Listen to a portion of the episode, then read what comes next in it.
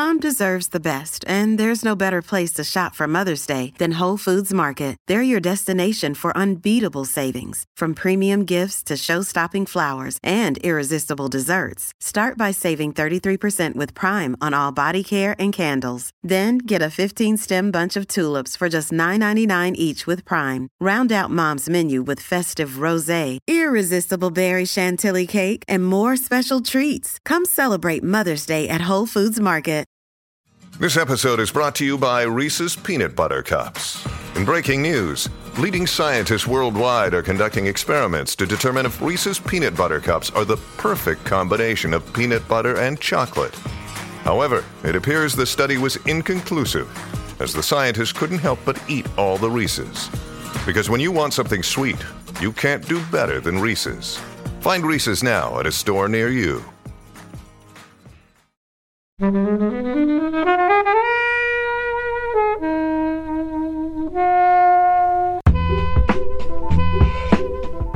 a fancy restaurant, so there's fuck all on the plate, so it doesn't take you time to move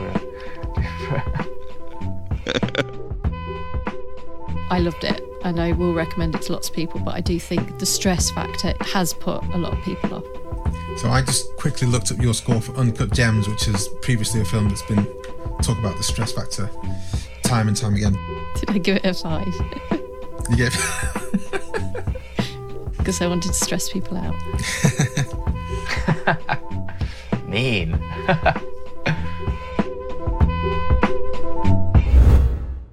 Hello, everyone. Joining Flix Watcher today, we have Liam, Hello. Paul, Hi. and as always, Kobe. Hello everyone. And we're here to talk about Boiling Point. Thank you, as always, to the mighty people for the mighty, mighty tunes. And thanks to Ben from Rockwood Audio for his awesome editing skills. Please do remember to write a review and rate us on Apple Podcasts and anywhere you can do where you listen to the podcast because it really does help us. And you can join in the conversation with us on Twitter At FlixWatcherPod and on Instagram. at FlixWatcher. Hello, film fans. Welcome to Flix Watcher Podcast. Our guests today are Liam and Paul.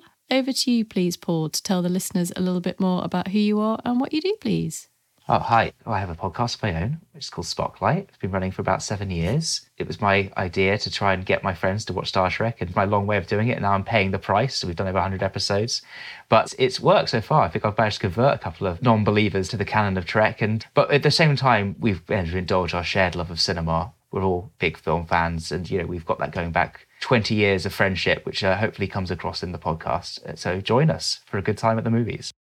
So Paul, you, you, have you deepened your love or interest or like the Star Trek universe since starting this podcast? Are you now are you more tired of it than you were before? it's a double-edged sword because there are you know i am not particularly fond overall of the new content which is being produced there are some bright spots in that but i've not clicked with it but it has led me to explore the kind of 90s trek uh, particularly ds9 which i did not give a chance on its release that was sort of that ran from 93 to 99 and i just sort of sort of the black sheep of the franchise and i I'm coming to it now, fresh eyes, and just realizing what an important part of Trek it is, not just Trek, but TV in general. And it broke such a big ground in serialized storytelling, you know, long arcs there, but the rich characterizations, but also just like the politics of it all is great. And it, it, it dates extremely well for those regards. So I think DS9, discovering that through this show has been a real plus point for me.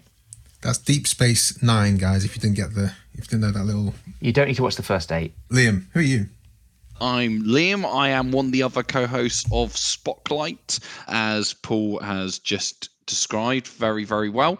Come and join us if you're a fan of Star Trek or you're looking to get into it, or even if you have no interest in Star Trek at all and you're just hardcore into movies, as we cover lots of other tangential Star Trek related stuff on there as well.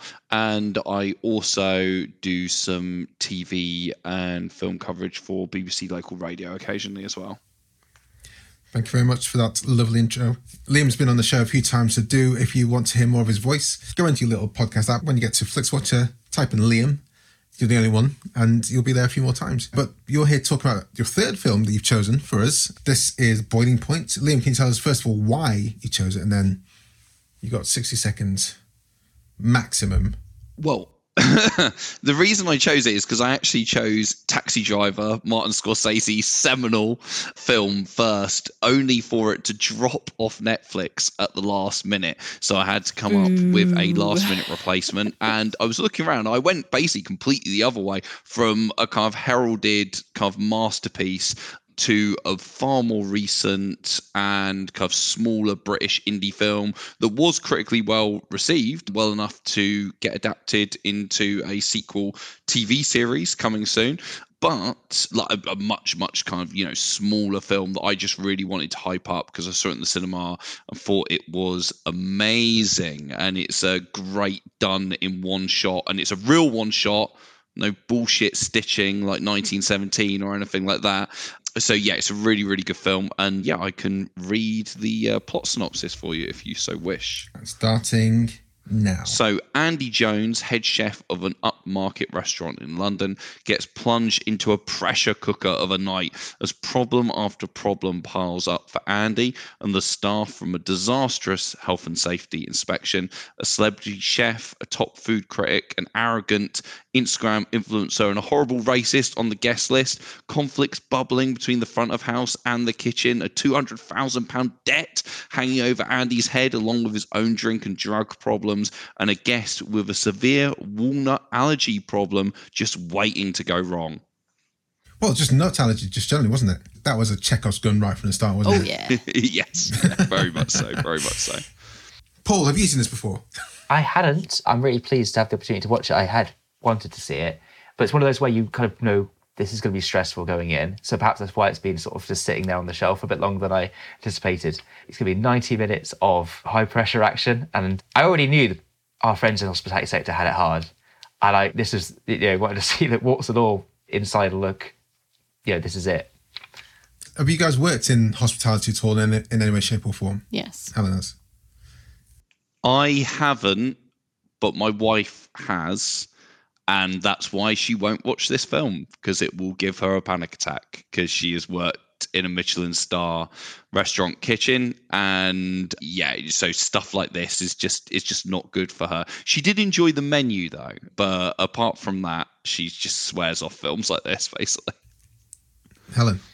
Yeah, I'd seen this before, and yeah, I really liked this film. On paper, when you're reading the synopsis, it could have been like really, really cheesy and really crap and really kind of over like dramatized everything, but it's so in the kitchen. And Stephen Graham is just great. You can just really believe that he's just this chef who's just having the worst shift of his life. And those customers are real. They're all like wankers. They're just horrible. And yeah, if you've ever worked in hospitality, you'll know you've got to do those temperature checks and you've got to fill in that little book because when health and safety come around and you've not done it, that's it. You're going to be in trouble. So, obviously, sad not to talk about Taxi Driver. Maybe we will in the future, but this was a good replacement one. So, yeah, I, I had a lot of fun with this one.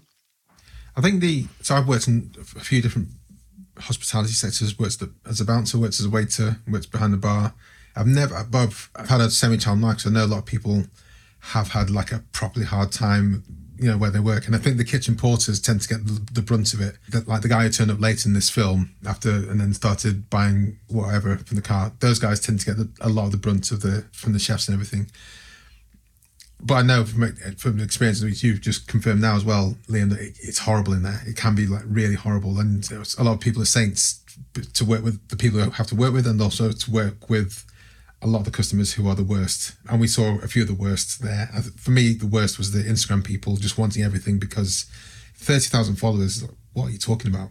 What's, what are you? Get out. But the problem is, is the restaurant manager just eats right into their hands, doesn't she? Exactly, She's such yeah. an idiot because it's just that thing of like, like you say, it's like when I remember watching the film the first time when he says, "I've got thirty thousand followers," I was like, "That's not that many. Like, is that really a big deal?" Like, she's like instantly fawning over them, free drinks, everything. So frustrating.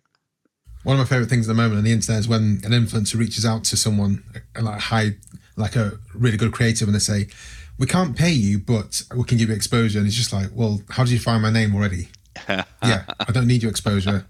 Just give me your money. I'll come. I'll, I'll work for you. Just give me the money. Yeah, Paul. Let's talk about Stephen Graham. This is, I admit, this is my cinema sins. I wasn't sold on Stephen Graham before this movie. I didn't much care for him in Public Enemies, the Michael Mann's 2008 film where he's. Uh, Is that? I mean, Public Enemies wasn't that good a film, though. no, but he, him in it stood out as kind of uh, he, he was attempting an accent, and also then again in The Irishman, I didn't like the accent he put on there either, and he kind of annoyed the hell out of me. So like you know, you turn up in these gangster movies, like kind of a bit out of place. Here, we're you know, sporting. I don't know if this is is he Liverpudlian, Liam? Yeah, that's his real Yeah, it's accent, Pop yeah. Oh yeah. god, so, so it's unhinged Stephen Graham, like also like it's he, he owns the screen every time he's on it, and he is a, it's a tour de force, isn't it? You can flare up, you can kind of take simmer down, like yeah, do lots of like boiling kind of metaphors here, but it's just when he comes back on screen, you're just sort of waiting for the next kind of bit of his armor to come away. I mean, it's already he's oh, clearly walking wounded as he comes in, you know, straight away with the coffee.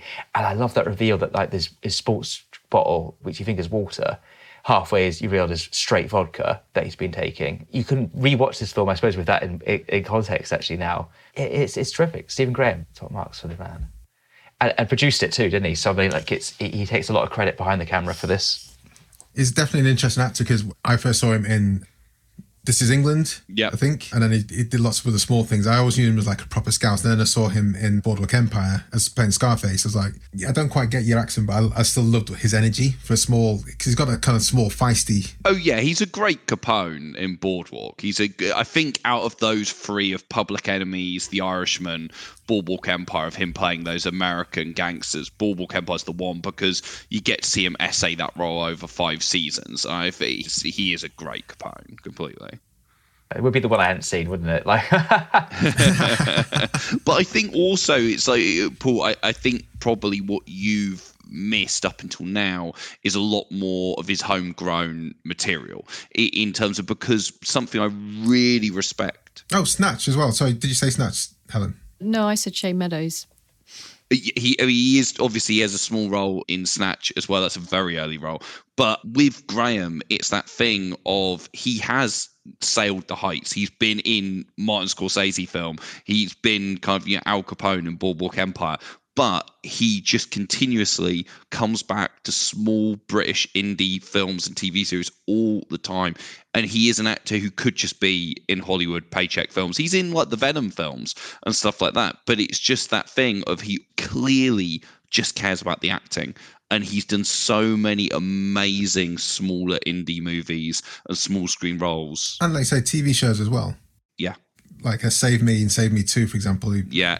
he plays a with a not great background. I, I would just put it that way. But he plays it really well with compassion, and you're like you actually on, on his side in some way, shape, or form. The Virtues as well. Shane Yeah, I don't, I don't want to watch that. I just don't want to watch that. it, it's incredibly powerful stuff, but it is it's hard going. But he is brilliant in it. and also, he was in that, in a prison film, prison TV show with Sean Bean. Yet time, absolutely brilliant. Again, yeah. So you're right. I think that's what I think what I like about him is the way he does. It doesn't stick out like a sore thumb, but you still think that's Stephen Graham. He's from like Liverpool way when he appears with Scorsese and De Niro. But at the same time, I do love it when he comes back to the UK film and TV industry. But in this, I, yeah, I think, like I said, unhinged, unfettered Scouse Stephen Graham is really good because he does like the the big shouty Scouse rants, but then he was like, "Oh, soft lad." You know, sort it out, and he helps he helps them out, and so it just really flip flop, flip flop, and really effective in this. But I guess one of the main selling points of this film was the all-in-one cut aspect of things. And Helen, you're nodding your head. Did you think it worked in this? Was it Yeah. right for this kind of film? Is that just gimmick? Is it a gimmick? I think, f- given it's like it's it's quite short, it's an hour and thirty four minutes ish. That it, it it works for that kind of length. I think if it had been any longer, then you start to lose a bit of the belief in it, it being that long. And I think the one take adds to that kind of like pressure cooker kind of really kind of stressful vibe of being right in their kitchen and as they're kind of like jostling about you're in there. So i had forgotten it was a one take film until i realized that it was. I was like oh yeah it's a one take one in it? Yeah. So that wasn't like something that had it wasn't like the one take film that i remembered it for. It was for the the chef one that was actually quite true to life according to my chef friend it adds to the intensity so much the all done in one take, especially as it's not a faked one take. Because when you look at so many of the famous one take movies, like Alfred Hitchcock's Rope, uh, you got Birdman, 1917, Carter, they're all things where it's stitched together. It's not a real one take. It's all a case of like, you know, it's about three or four, and then they stitch them together, uh, hiding them sometimes better than others. But with this, it's real. It's is is one take they did it. I think about six times, and they literally were going to do it more, but it was filmed literally just before the first lockdown, so they had to stop and they basically had to just take the best one of what they had and get on with it because obviously it's a small indie film working on a low budget. They couldn't reconvene shoot again afterwards. They had to go with it, but I I think it works so well. I think one of the other things about this film is that it doesn't feel contrived that all these things are sort of coming to a head on this night. I think you get the sense of history already between the, the way the characters are kind of introduced, that there is tension that pre-exists the night before, and there's really good kind of allusions to that when they have the kind of huddle at the beginning, who's the grill man, who's just like clearly like fucked off already. Or Freeman. Freeman doesn't want to be part of the picture. You know, it's going to pay off later. He'll be the one that's going to call things out. Like, he's going to lose it. The tension between front and back of house there with Kelly, is it? Oh, Carly. Carly is the sous chef. The maitre Carly's d'. the sous chef, yeah. But between Carly and the hostess, the, the front of house manager, these things, when they do pay off, they don't feel like they just kind of like come out of nowhere. And that's really incredible to sort of set that up within such a short time frame. And in one take, you know, it's like we only met these people like in the same shot like 20 minutes before, and yet we buy the blow ups. And another thing about this so remarkable is there's even a little kind of throwaway bit where pastry chef, uh, who's clearly had her own business and she's a bit more kind of world wise, is sort of taking a young, uh, probably 18 year old sort of apprentice under her wing. And she lifts up his sleeve and realizes that he's been self harming. And she immediately cries. It breaks down. She knows the kind of like, there's a history here. She got to like this person. She's immediately affected by what that means for them and uh, for him and that, that their relationship. How do you fucking do that as an actor? You're waiting for that moment to come. Like, how do you get in the headspace that like you cannot not cry and have that that visceral reaction at that point, and then you know turn it on? It's that's what makes this film all the more remarkable is that everybody has their moment, but it takes great skill to pull these moments off. They're not just going, they're not having a, a dialogue scene. It just sort of is. They can rehearse it. Their emotions are there. I think one thing that Liam said about the obviously is done in one take and really done in one take, but there are a couple of pauses where people behind the scenes can just like t- take a breather. Like for example, the the house manager goes into the toilet and you can imagine everyone just going behind the cameras going right, breathe, relax, and then let's go again. So there's, there's obviously places like that. I think you probably you just probably need that in this in the kind of setup. But one, can you answer a question for me because I couldn't quite work out. It's done in one take, but it's not done in real time, is it? Because it seems like they've they open the restaurant, they're doing the power, then like ten minutes later, suddenly there's there's um, there's customers there and they've already ordered and stuff. Oh, I, I think it is real time. It's real time because they're overbooked. They, it's a plot point. It's that you know that she didn't manage the bookings properly, so they've got way too many people. So the covers they're doing, they have to turn the table over quickly. So I think it's get them seated, get them in, and, and things kick off straight away, don't they? Yeah, I just didn't see anyone arrive, and suddenly it was full. So there's, the, but obviously, Uh, I think it's just because we go behind into the kitchen and then we come back out and people have filtered in while we've been off screen kind of thing. I think that's the way it works because, like you say, they keep going away from it. but also I was thinking about the timing of when Jason Flemyng's character orders. You know, they order their food and then they get it. I was like, is, is that the real time it would have worked? Or maybe I'm just being picky. I, I'm not, I don't have a problem with it not bending the time because it still was definitely one take, and I think it kind of makes sense that over the course of what would be a three-hour experience in a, in a good restaurant like that, that it is it's they kind of compressed it and taken the bits that Depends on the dishes as well, because they would have had a Yeah. lot prepared, and some of it would just basically maybe be cooking the meat through, or certain part of it would have been heated, and everything else is going to be sort of ready. It's a fancy restaurant, so there's fuck all on the plate, so it, it doesn't take you time to move around.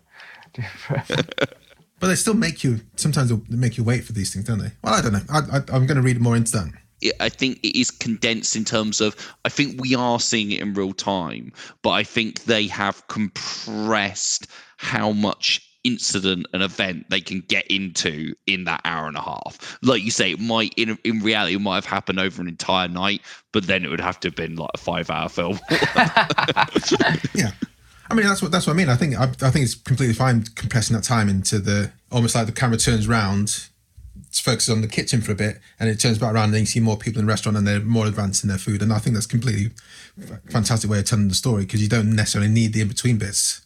In any story, you just kind of jump to the parts of, of interest, right? So, and I think that's perhaps no difference in this. The time from like when an order reaches the kitchen to when it needs to be out on the table is quite tight as well. Like, those are short turnaround times for getting those meals out for the tables.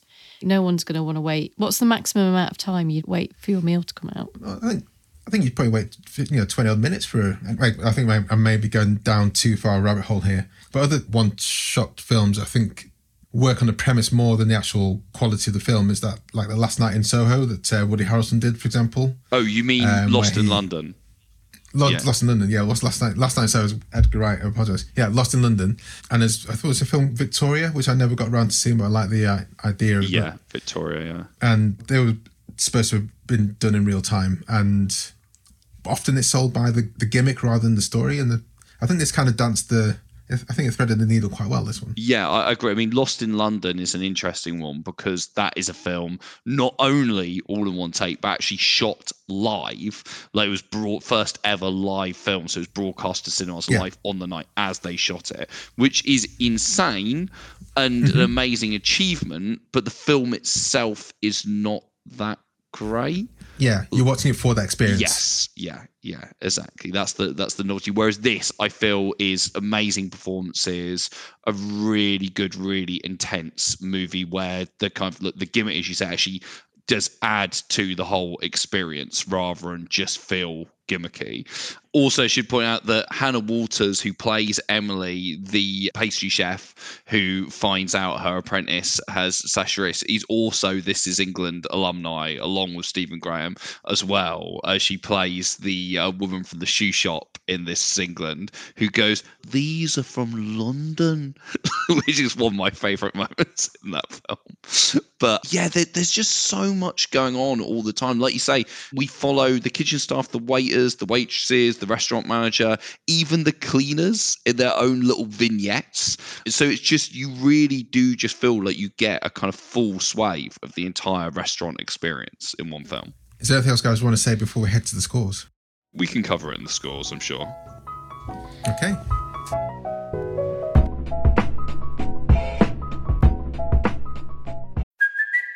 It's Kaley Cuoco for Priceline. Ready to go to your happy place for a happy price? Well, why didn't you say so? Just download the Priceline app right now and save up to 60% on hotels. So, whether it's Cousin Kevin's Kazoo concert in Kansas City, go Kevin, or Becky's Bachelorette Bash in Bermuda, you never have to miss a trip ever again. So, download the Priceline app today. Your savings are waiting. Go to your happy place for a happy price. Go to your happy price, Priceline. I'm Sam Clements, host of the 90 Minutes or Less Film Festival, another podcast in the Stripped Media family, a podcast that celebrates movies under 90 minutes long. Each episode, I'm joined by a special guest who selects a movie to join our prestigious lineup. Past guests have included fellow Stripped Media family members Martin and Sam from Song by Song, and Kobe from Flixwatcher, and Dave from The Wire Stripped. Search for us now on the app you're currently listening to this podcast, or join us at 90minfilmfest.com. So, welcome to the Flixwatcher scores. The scores are out of five. You can have decimal places if you wish, and we'll start with you, please, Liam, with your recommendability. So, recommendability, I'm going to go with 4.8 for this. I'd really highly recommend this film because I, I think it would appeal to most people. Have shaved off a couple of percentages for maybe people suffering PTSD from working in horrible kitchens like this one that we see depicted on screen. But I think this would appeal to film fans, but also I think it is a crossover film for mainstream viewers as well because it's so intense and it because it's all quite short and you just get thrown into it. I think anyone would get grabbed by what's going on. And I think Stephen Graham's performance is just so incendiary that he can really carry people along. And also, it's relatable as well, because even if you haven't worked within restaurants, you've worked within most people have worked within some kind of customer service industry. And we can all relate to the bullshit people have to put up with in this film. I mean, obviously, Mike, you said, Kobe, that your worst customer was the Instagram influencer. My worst customer is the horrific racist guy um, who's working there who gets a white waitress at first and he seems like reasonably okay and friendly. And oh, he always had an edge of like, I'm a tosser. But uh...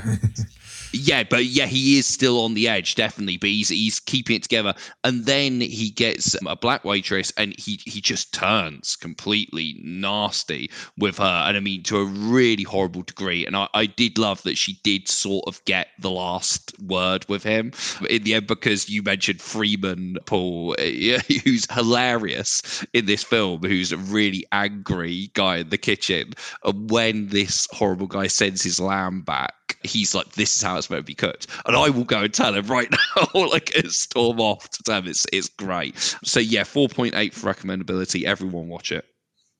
Uh, I'm to go a little lower because I, I just to give a bit more kind of uh, road out for the people that just like are to find this a very stressful experience. I think it's not just the people who've worked in this. I think this film doesn't quite have a universal appeal because it asks a lot of you as a participant in, into this that you are you cannot help but be caught up in the in the stress of the situation. It's going to have a there's a physical response you're going to have. So much art leaves you feeling completely nothing, and your, your heart rate never goes up.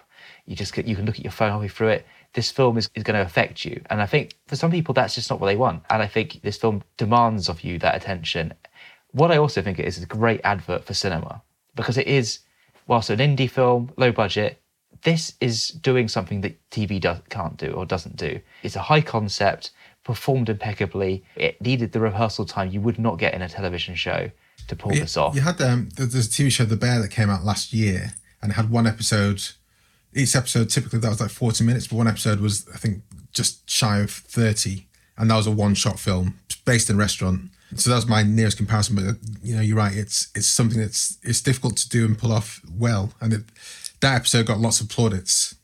Yeah, my, my wife has sort of said after this, like, you know, you've got to start the bear again. I've only watched the first one of that, and yeah, it takes a lot to pull me into TV, and so I, I will revisit that the bear because it does get a lot of plaudits, and you, you know, another recommendation there. But yeah, I think that's why I think it's it's got I would say a three point four for recommendability. Yeah, because I think there are people. It's just not going to be their bag. Helen. Yeah, um, I'm going to give it a four point five, and the dropping the point five, I think some people, yeah, would just find this too intense and too stressful. And I guess there's quite a lot going on, but then again, nothing really that much happens because it is just kind of set over a night and nothing is it kind of ends rather abruptly and there's no kind of neat package at the end which might annoy some people but yeah i loved it and i will recommend it to lots of people but i do think the stress factor has put a lot of people off so I just quickly looked up your score for Uncut Gems, which is previously a film that's been talk about the stress factor time and time again. Did I give it a five? You gave. Because I wanted to stress people out. mean that's I think this is another companion piece. If you do want high adrenaline without explosions or punching, then that, that's an interesting double bill. I'm going four point two. I think it's it's good. I I'm not sure I really like the ending. I thought it was almost a bit too neat, but I guess it makes sense. It's this night we're watching because it starts off he's you know he's bereft from his family, goes down in ratings. His ex boss, ex partner, you know the person he works with turns up, making him stressed out already, but then wants two hundred thousand pounds off him addicted to some kind of drugs, on alcohol, and everything goes to pot this one night, and that's the night he carks it. We don't know if he dies or not properly. So it makes sense that we're watching this, but it's still like, really? At the end, does he fall over and that's it? It almost seems like a bit too, a, too much of a get out of jail free card. Maybe that's just me. A repeat viewing score. Yeah, just I mean, to be fair, Jason Flemyng in this film would stress me out if I was Stephen Graham's. it's 98% there. What's missing? 2%. very, very irritating. Rewatchability score 4.2. I will give this because I, I will probably watch this again. It, it literally was a breeze to rewatch it because there's loads of great moments that you enjoy watching again because they're almost like like I say little vignettes little set pieces like the visit from the health inspector in this is really really great played by Thomas Coombes who's also in Save Me as well of course and he's really really great in that small scene. He feels like the ultimate jobsworth although one small thing i did think was hilarious with his character was it's so obviously something written prior to the pandemic because he's the way he treats and plays the character is like oh what an annoying jobsworth whereas now we're like the things he's saying about hygiene like yeah they make sense. You know actually he's the hero of the film. Also of course i, I could watch carly's sustained rant to Beth a, a million times, like because surely we've all worked for a daddy's little rich girl like that and wanted to absolutely go off like she does in that film to her. It's Yeah. amazing. And Nepo, Paul.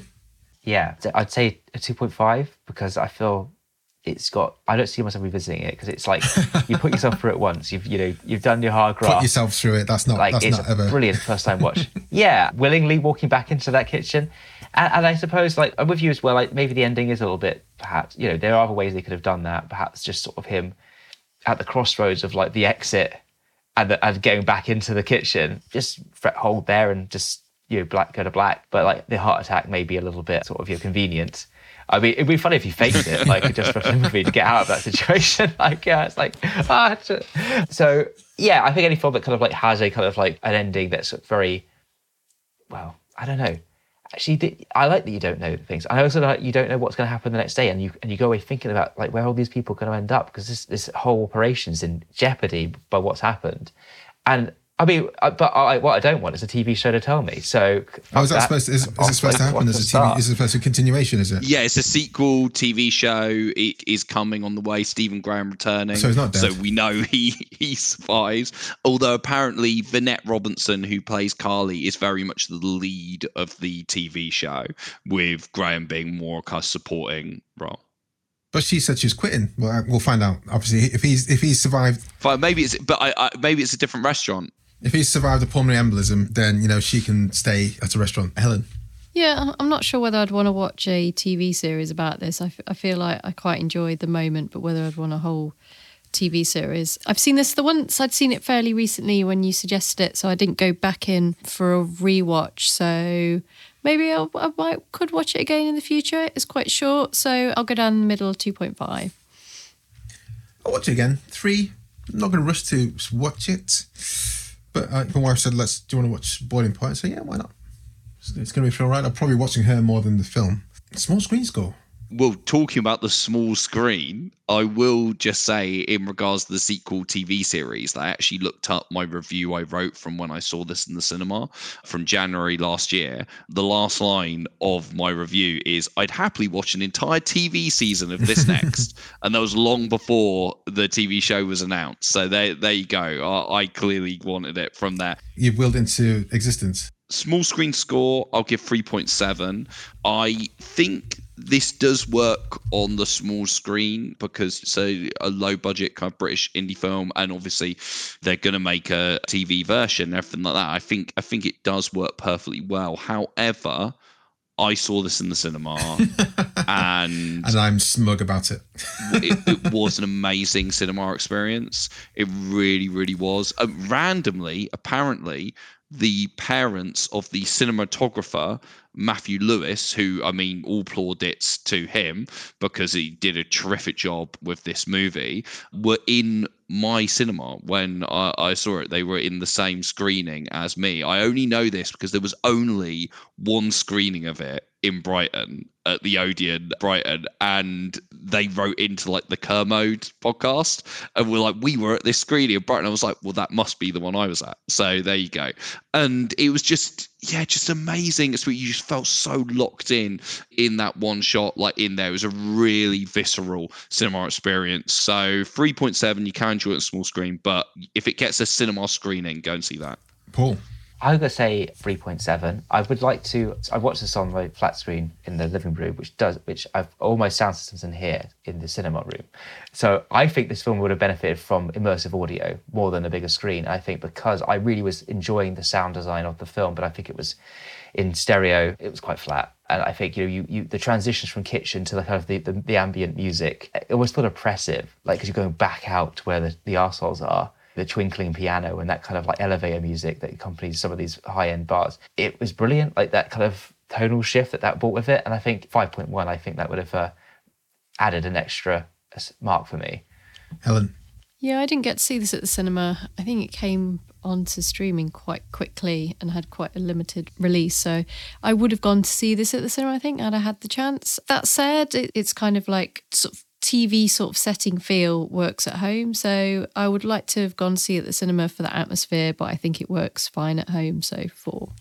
Yeah, I'm going 4.2. I would have liked to see it at the cinema the first time, but now I've seen it on the small screen, I don't think I'd go to to the cinema to see it, uh, you know, for the second appearance. Whereas sometimes that's the opposite, where I'm like chomping a bit to actually watching the cinema. Engagement score, Liam.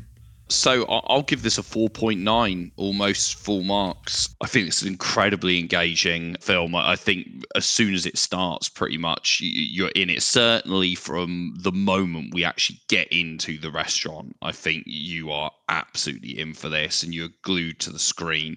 It's so compelling, intense. When I watched it in the cinema, when it ended, I was genuinely shocked because I thought we were like 45 minutes in because it had just gone so fast. I couldn't believe it was already done. So yeah, very very close to full marks for me. I got four point nine as well. I, I wanted to carry on. I think goes back out that I didn't want it to just end there. Like it was a bit of a oh that that's that's where we're stopping because I was really into it. I was so invested. But I suppose how much more could could a person well, take? Not much more on the one night anyway. it would have been the question.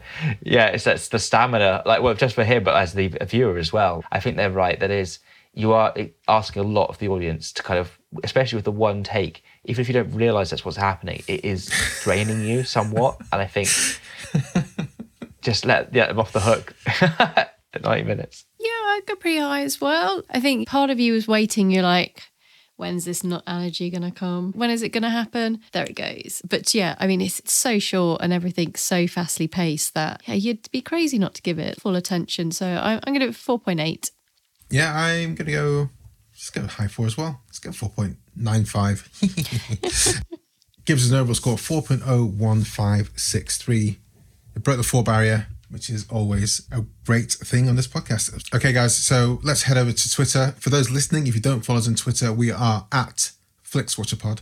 And do follow us because we talk about stuff on Netflix and film in general and sometimes some TV and just stuff that makes us laugh. But also because before we record, we put a shout out asking for your opinions. So look out for a tweet saying something similar to this one. We're reviewing Boiling Point with Liam H. Dempsey and Paul from at Spocklight Pod. Have you seen it? Tells your thoughts and the score of five stars for an on air shout out. And we had a few responses for this one. Liam, as you your choice of film, you can take the first tweet. So this one's from John Lunny at John Lunny. Five minutes in, I had to remind myself to breathe. Five stars. Completely relate, John. Yeah, Paul. Okay, yeah, this one's from Easy Riders Raging Podcast. It's a cracking watch, four stars. The film is small in scale, but really delivers and deserves to be seen by more people. Was this the Locke of 2022? Now, I was thinking about Locke a lot of during this. So if people don't remember Locke, it was a kind Tom of Tom Hardy Warner. A, a, a, film shot. At, yeah, Tom Tom Hardy in a car talking about pouring concrete for about 90 minutes. It was pretty gripping, and it was like another person at the crossroads of a, a bit of a mental breakdown. Was it in one shot, Liam? I can't remember. It's not one shot. Locke isn't one shot. No, so it doesn't have that gimmick, but it was it was certainly one real time yeah. sort of setting, wasn't it? Yeah, I think yeah, I suppose it is. I was recalling Locke with uh, this rewatching this movie. I can see that, Helen. So this one's from Rhys Hayward. I might know him, I may not. Brilliant film, dark but strangely heartwarming. A sad reflection of greed and the class system in 21st century Britain. Four stars. Lynn, do you want to take another one? Okay, yeah, I've got this one from Russell Bailey at Russ Loves Movies. A brutally effective watch, incredible performance from Graham, unrelenting yet fluid work of escalating tension, and he's given it four knives out of five. And got one more, Paul. Do you want to take that? Yeah, so Matt Clark says four and a half stars, if allowed. Of course it's allowed. We had a, a, another decimal point added. Looking forward to the TV show. Well, somebody is, so that's good. I am too, Matt. I am too. And also, I would be remiss, given that this was written and directed by Philip Barantini, and he did an amazing job with this film. And I mean, this is a real calling card movie, and I think he's clearly going to go on to big things. However, it is actually his second feature film, and his directorial debut is a film called Villain, which is also available on Netflix, starring Craig Fairbrass, which don't let it put you off. This is part of the Fairbrass Assance, along with Muscle and A Violent Man. It's a really, really good indie crime thriller, the classic case of criminal gets out of prison, tries to go straight, all goes wrong, and it's a really great debut. So definitely check that out as well. Thank you very much for that, Liam, and for the recommendation. But first of all, well, we got to go, surely. Can you tell me and the listeners where we can find you online and say goodbye to everyone? yeah, obviously you can hear me at Spocklight. So come and have a listen to us for more movie reviews and other things. But you can also see more of my film reviews at the Demps on Letterboxd if you're on there. Paul? No, you're not on Twitter anymore. You just said I'm not Twitter. Yeah, I'm not on Twitter. But yeah, like coming here us on Spocklight, having a chat about about Star Trek and much more besides. Well, thank you very much, guys. It's been a pleasure and, and great to have yourself, Paul, on finally as been the final member from the Spocklight team to join us on FlixWatch. We've been going for nearly 300 episodes or more, Yeah. depending when this And we've episode been comes out. waiting a long time. You've got the set. Yeah, exactly. the collector's item is here. The lesser spotted Paul. Thanks a lot, guys. It's been an absolute pleasure. Thanks for coming on. Bye. Bye bye. Bye. Enjoyed this episode of FlixWatcher podcast? Why not leave us a five star review on iTunes? You can also follow us at FlixWatcherPod on Twitter and we're at FlixWatcher on Instagram. Thanks as always to the mighty people for their mighty, mighty tunes and Rokkwood Audio's editing skills. If you're looking to get your podcast edited as sweet as this, get in touch with Rokkwood, R O K K Wood Audio. Tell them FlixWatcher sent you.